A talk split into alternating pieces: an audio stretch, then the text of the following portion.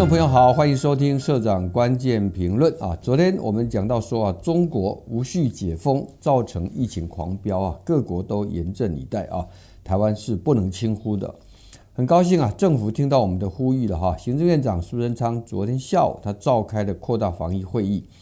拍板说从明年元旦起到一月底啊，凡是搭乘啊中国的成都、北京、上海、厦门四个直航航线。还有金马地区的民众春节交通专案的来台旅客啊，那么都必须在机场或港口啊配合采集唾液检体的 PCR，那么采检之后啊，必须尽速返回住所进行七天的自主防疫及后续的自我筛检啊。而自自主防疫期间呢，如果要外出呢，必须有两天内快筛的快筛阴的结果啊，而如果快筛是阳的话，那就要执行五加 N 的这个居家照护啊。同时呢，它的检体还要送到实验室来进行病毒的定序啊。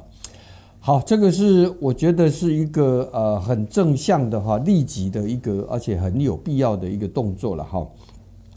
那不过呢，是不是光这样就够呢？哈，首先第一个啊，它这个执行时间只到啊一月底，就是说时间就大概就一个月，元旦起到一月底啊。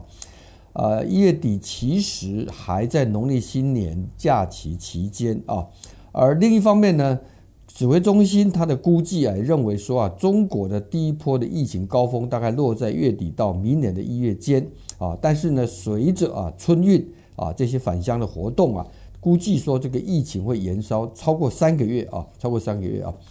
所以呢，有专家就建议说啊，我们的这个筛检的新制啊，应该持续到明年的三月底啊，而且不只是对中国啊，基本上是不能够偏废对其他国家入境者的一个监测啊。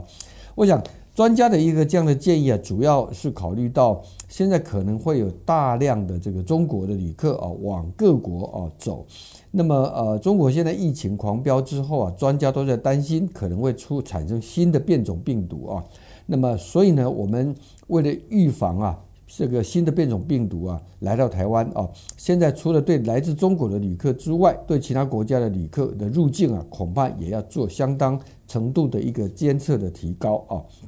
好，那么讲到这里的话，那我们就要问了哈，如果哈是这样的情况，那么从香港跟澳门呐来台湾的旅客啊。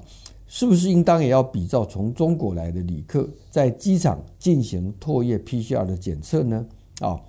啊，我们会有这样的担心啊，是因为啊，中国跟香港两地啊这个通关啊啊即将要啊这个实施了啊。香港特首李家超昨天他就说了哈，目标呢是希望在明年的一月十五号，就是下个月的十五号前能够落实两地通关啊。而因为啊，预料到时候会有很多中国大陆的人呢、去香港啊，其中一个目的就是为了什么呢？一个是接种疫苗啊，因为中国到现在不开放这个像 BNT 的这个啊复必泰疫苗啊，那么呃呃，另外呢，也可能是包括这个呃采购各种药品啊，大家也看到了哈，最近的这个啊。中国向境外采收购药品呢，造成了各地的这个药品的一个紧张的状况。台湾昨天也有消息哈，说有台商啊啊，可能帮大陆的人买药，买这个呃普拿疼啊，结果呢是一盒啊标价呃这个一箱还是一盒啊，涨到了一千五百块钱啊。那么，呃，香港，呃，这个，呃，一月八号跟中国，一月十五号跟中国通关了以后，可能也会有这样的一个状况啊。那么，这么多的大陆人如果涌到香港的话，就会造成香港感染扩大的风险提高啊。所以呢，香港社会虽然他们很期待跟中国通关，能够活络经济啊。但是呢，为了避免出现一放就乱啊，所以香港媒体也呼吁说啊，在初期应该设一个到港的配额哈。现在传出来可能会暂定每天三万人哈。好，那么呃，另外呢，他们也担心啊，这个香港的药物到时候会被疯抢一空哈。那这样等于也削弱了香港人的自我这个防御跟抵抗的能力啊。所以主张啊，应该像日本东京的这个药妆店一样。推出啊药品的限购令啊，虽然不明讲是对哪一个什么人啊，但基本上就是为了防啊中国人、中国旅客啊来这个抢购药品啊。好，那呃我们这样的一个主张哈，其实是有根据的哈。首先第一个是啊，台湾的现在自己的新冠本土疫情啊，最近都在升温啊，已经连两天呢案例突破了两万例啊。昨天新增了两万七千九百四十二例啊，这个已经比上个礼拜三啊大增了大概将近五成，四成六七啊。那同时呢，值得注意的就是境外移入的个案哈，昨天飙升到两百二十六例，这是九月以来的一个新高啊。那么发言人啊庄仁祥他说，这个跟入境台湾人数增多以及周边国家疫情升温啊两大因素有关啊，其实就是一个因素，就是他外来的啊，就是跟着是因为中国放宽的啊，或者基本上躺平了之后啊。这个整个的感染源呢，大量的增加，这两个是相关的哈，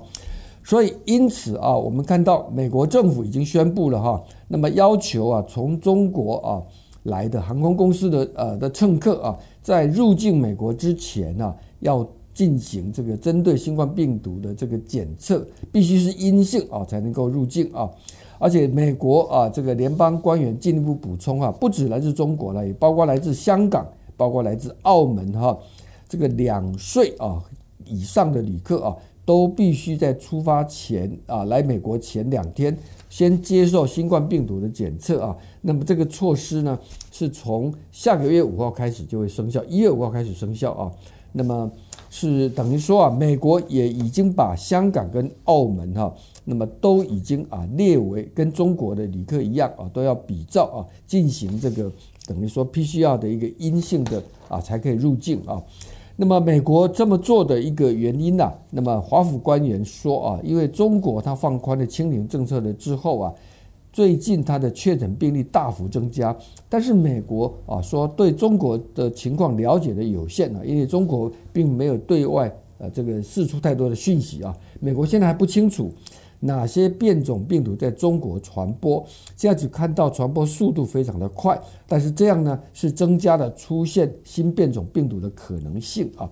好，所以呢，如果美国啊对港澳来的旅客啊一样的要求进行这个啊这个检测才能够入境的话啊，